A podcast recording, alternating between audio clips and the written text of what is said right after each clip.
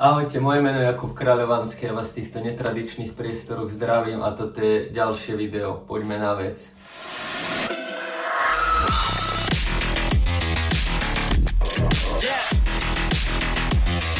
Toto video bude o Fede, FOMC meetingu, úrokových sadzbách, S&P 500, Bitcoin, nebojte sa, budú aj grafy, tu dám ako obrázky, Takisto sa pozrieme na dominanciu a pozrieme sa na nejaký celkový pohľad. Ja som v podstate toto video robil klasicky v štúdiu včera, malo aj včera výjsť, ale bol tam nejaký nekvalitný zvuk, no a z toho dôvodu sme to bohužiaľ nemohli uverejniť. Takže bohužiaľ musím to urobiť takto z improvizovanej miestnosti len na mobil, ale chcel by som sa naozaj vyjadriť ešte predtým, ako sa to vlastne dneska celé stane. No a ešte predtým, ako začnem, tak znova budeme mať členstvo zdarma, takže tu na dole v popise videa máte kontaktný formulár, stačí ho len vyplniť. Ako náhle ho vyplníte, už sme to trošku vytuningovali, že keď ho vyplníte, tak príde vám e-mail o potvrdení, že ste tam naozaj zapojení. Dáme si ešte 10 dní zdarma počas mája a potom naozaj niekoľko mesiacov takáto akcia nebude v lete, určite nie, čiže kto chcete, skúste si to členstvo, budeme tam mať aj nejaké VIP hovory a tak ďalej a tak ďalej, skúste si to, uvidíte, no a poďme teda na tú situáciu. Najskôr sa poďme pobaviť o FOMC meetingu od Fedu, ten vlastne predbieha od včera, čiže celý ten meeting trvá vždycky útorok, stredu, vždycky sú to dva dní, No ale pre nás je vždycky dôležité to ako keby vyvrcholenie, čiže samotný Fed a tí guvernéri Centrálnej banky USA zasadajú dva dní útorok a stredu. A celé je to vlastne vyvrcholené za prvé prejavom Jeroma Pavela, kde vlastne to na tlačovke, ktorá má neviem 15-20 minút, on to vždycky zhrnie, čo sa dohodli, aké budú úroky. Zaznejú tam teda úroky, ako sa dohodli, no a okrem toho vlastne ešte celkovo je tam nejaký obkec okolo ekonomiky a podobne, že akým smerom sa to asi bude uberať. No a čo je veľmi dôležité, tak aké sú očakávania? Tak keď si dáte napríklad Forex Factory alebo si pozriete rôznych analytikov, tak očakávania sú, že aktuálne úroky budú pod 1%. Hej. Momentálne ten úrok je 0,25%, bol prvýkrát zvýšený, čiže momentálne sa bavíme naozaj o 0,25% a analytici očakávajú, že sa udržíme pod 1%. No toto je veľmi dôležité. No a prečo je to dôležité? Je to dôležité z hľadiska toho, že keď analytici niečo očakávajú a stane sa to, tak ten trh má väčšinou inú reakciu, ako keď sa stane niečo nečakané. Čiže Jerome Pavel povedal, a je to konkrétne 21. apríla, že je na stole a že vyzerá to tak, že úroky sa zdvihnú o 0,50%, čiže tie aktuálne úroky by dnes mali byť oznámené, ak to teda Pavel a Fed dodržia, že budú 0,75%. Trhy na to reagovali veľmi, veľmi negatívne. Keď si pozriete graf S&P 500, tak S&P 500 napríklad kleslo o 10% za 11 dní. Od tohto dátumu sme mali naozaj masívne výpredaje na indexoch. Nasdaq zažíva úplne najhorší rok v celej svojej histórii, alebo naj, najhorší začiatok roku v celej svojej histórii. Takisto máme extrémne grafy na uh, Forexe, Netflix minus 73%, čiže naozaj tá situácia nie je dobrá, ale čo je absolútne kľúčové je to, že Jerome Powell to povedal 21. apríla a on už vtedy oznámil, že niečo také sa môže stať a odvtedy tie trhy klesli. No a teraz čo sa samozrejme dneska môže stať? Dnes sa môže stať to, že sa stane presne to, čo Jerome Powell povedal, čiže naozaj oni zvýšia tie úroky o 0,5%. Mala by prísť teda nejaká bearish reakcia, keď on sám to už povedal 2 týždne dozadu a 2 týždne tie trhy neustále klesali? No logicky nie. Hej, tento faktor by mal byť už započítaný v cene. Ak naozaj tie úroky zvýšia ešte o niečo viac, tak naozaj nejaká bearish reakcia tam môže prísť. Ak tie úroky znižia o niečo menej, tak by to malo, malo byť rozhodne pre ten trh veľmi bullish. Takže dneska, čo sa týka tých úrokov, je ešte veľmi dôležité povedať, že tá inflácia je už strašne vysoko a úroky sú stále veľmi, veľmi nízke. Tie neutrálne úroky, kedy ekonomika vie úplne zdravo, bežne, normálne fungovať, sú okolo 2 až 3% My sme momentálne na 0,25 a bavíme sa to zvýšení na 0,75. Čiže uh, všeobecne naozaj áno, zvyšovanie úrokových sadzieb rovná sa nejaká neistota, panika na trhoch, ale my celkovo dlhodobo máme tie úroky veľmi nízke a netreba zabúdať na to, že jedna tretina všetkých dolárov celého obehu toho dolárového vznikla za posledné 2 roky. ECBčka to má skoro ešte horšie, kde takmer polovica všetkých eur vznikla za posledné 2 roky. Čiže aj keď sa bavíme naozaj o nie bežnom a dá sa povedať zvýšenom, aj keď sa bavíme možno o nie bežnom zvýšení, lebo bežne sa to zvýšilo 0,25, ale bavíme sa o nejakom agresívnej zvýšení, tak v kontexte toho, koľko sa natlačilo peňazí, toho, aká je inflácia a toho, ako dlho tie úroky boli nízko, tak je to podľa mňa stále málo a tie trhy by nemali reagovať nejakým spôsobom prehnane. A poďme sa pozrieť na graf S&P 500, ktorý momentálne uvidíte na obrazovke. Takže aktuálne vidíte graf S&P 500, No a čo tam môžeme vidieť? Môžeme tam vidieť, že včera sme dosiahli vlastne nové low, sme na veľmi silnom supporte, a keď si dáte na tomto grafe alebo na tomto obrázku 21. apríl, tak presne vidíte, že to ten predošl, to predošlé high, ten predošlý vrchol a presne uvidíte, že odvtedy naozaj posledných 11 dní sme klesli o 10% a sme na veľmi silnom supporte. Za mňa momentálne tu skôr vidím odraz. Keby som to povedal na percentuálne nejaké body, tak 70% odraz hore, 30% prerazenie dole. A naozaj, keď sa pozriem na to S&P 500, tak ja tam aktuálne nevidím úplne dôvod na nejaký masívny prepad, na nejaký masívny breakdown a to už z jedného dôvodu, že Jerome Pavel povedal, čo chcú zhruba robiť. Od, odvtedy trh naozaj klesol a páči sa mi aj ten knot, pretože keď sa znova pozriete na ten graf, tak vždy, keď sme tam mali veľký knot, tak následne nasledoval rast. Hej? Aspoň dočasný, ja nehovorím teraz, že ideme na nové maximum, ale aspoň dočasný a práve tá včerajšia alebo predvčerajšia sviečka mi príde ako veľmi dobrý odraz zo supportu a keď sa pozrieme aj na 4-hodinový graf, ktorý ja tu aktuálne nemám, tak tá sviečka, práve tá odrazová, ten knot, úplne zakryl predošle dve alebo tri sviečky, čiže toto mi naozaj príde ako nejaké lokálne dno. A samozrejme dnes počas tej konferencie alebo počas toho dňa môžeme vidieť tam nejaké výkyvy, ale ja osobne nepredpokladám, že by sme mali ísť dole a dokonca už ani nepredpokladám dnes ani zajtra, ak sa tam nestane nejaký fake, nejaké nové low na S&P 500, skôr predpokladám odraz hore. No a poďme sa pozrieť, ako to vyzerá na Bitcoine. Najskôr sa netradične pozrieme na 4-hodinový graf. No a keď sa pozeráme na 4-hodinový graf, tak vidíme, že sme nejakom falling wedge, dolná trendovka bola niekoľkokrát testovaná a takisto, keď sa pozrieme len na dnešok, zajtrajšok alebo celkovo tento týždeň, tak mi to nepríde, že by sme mali byť svetkami nejakého dramatického poklesu. Samozrejme sme na extrémne dôležitej úrovni. Sme na úrovni, kde je point of control, sme na úrovni, kde je spodná hranica celého channelu a sme na úrovni, kde aj na 4-hodinovom grafe vidíme falling wedge. A to znamená, že sme na úrovni, kde je to buď alebo.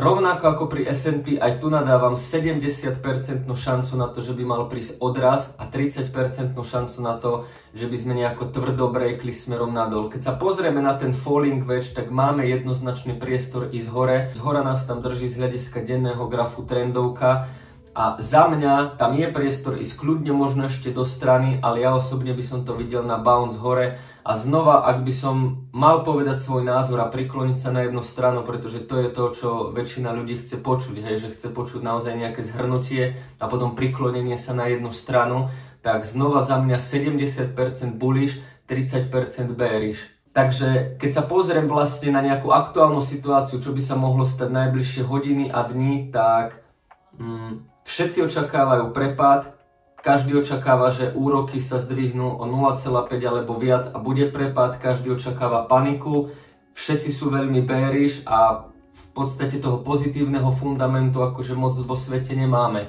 Keď sa však ale pozriem na grafy, tak treba si uvedomiť, že podľa mňa tie grafy z toho, čo vidím, už ten výsledok tých úrokov majú zarátané sami v sebe a keď si všimnete ako Bitcoin, tak aj S&P 500 sú vlastne na úplne zásadných hraniciach. Aj my tu naozaj niečo budujeme od začiatku roka 4-5 mesiacov, no a vlastne Bitcoin je teraz na spodnej hrane celého toho channelu a S&P 500 je vlastne na dočasnom najsilnejšom supporte, čiže mm, z hodou okolností, hej, v úvodzovkách úplne z hodou okolností dneska máme Fed, ktorý môže udať e, smer tých grafov na najbližšie týždne alebo možno aj na celé leto. A z hodou okolností ako S&P 500, tak vlastne Bitcoin sú úplne v rozhodujúcej fáze, kde sa láme chleba z pohľadu posledných mesiacov.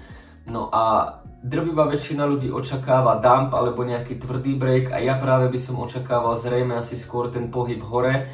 No a poďme sa pozrieť teraz na denný graf. Na dennom grafe je to stále o tom istom, pretože na dennom grafe stále vidíme dva za mňa rovnaké scenáre. Stále sme v channeli a stále pre mňa koncová hodnota je 30 tisíc dolárov, ale máme k tejto koncovej hodnote dve cesty. Prvá cesta je taká, že urobíme menší bounce a potom pôjdeme na 30 tisíc dolárov a druhý scenár je taký, že pôjdeme zhruba na 58 tisíc dolárov a potom pôjdeme na 30 tisíc dolárov. No a aká je teraz za tým logika? Keď sa pozrieme do komunít, tak všetci teraz očakávajú 30 tisíc. Nemáme žiadny pozitívny fundament, sme na hrane channelu, sme na hrane channelu a máme Fed zasadnutie, kde sa očakáva agresívnejšie zvýšenie úrokov, tradery moc akože netradujú, nálada veľmi zlá, každý očakáva proste katastrofu. A práve toto je za mňa ten bod, kedy si myslím, že to nepríde práve preto, že to očakáva každý.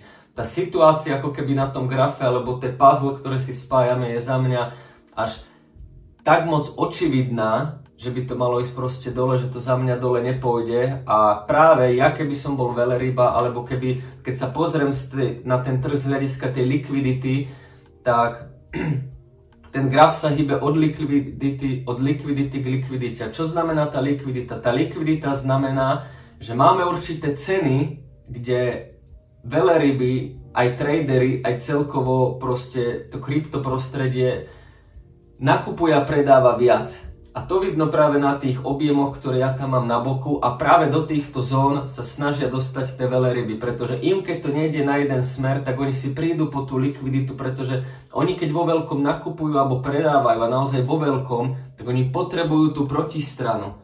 Oni potrebujú bum, bum, bum, bum, bum, aby to tam išlo, predaje, predaje, predaje, nákupy, nákupy, nákupy. A keď tam tie objednávky nie sú, tak oni si nedokážu vyplniť tie ich obrovské miliónové, miliardové pozície a preto sa musia dostať tam, kde vedia, že tá protistrana bude.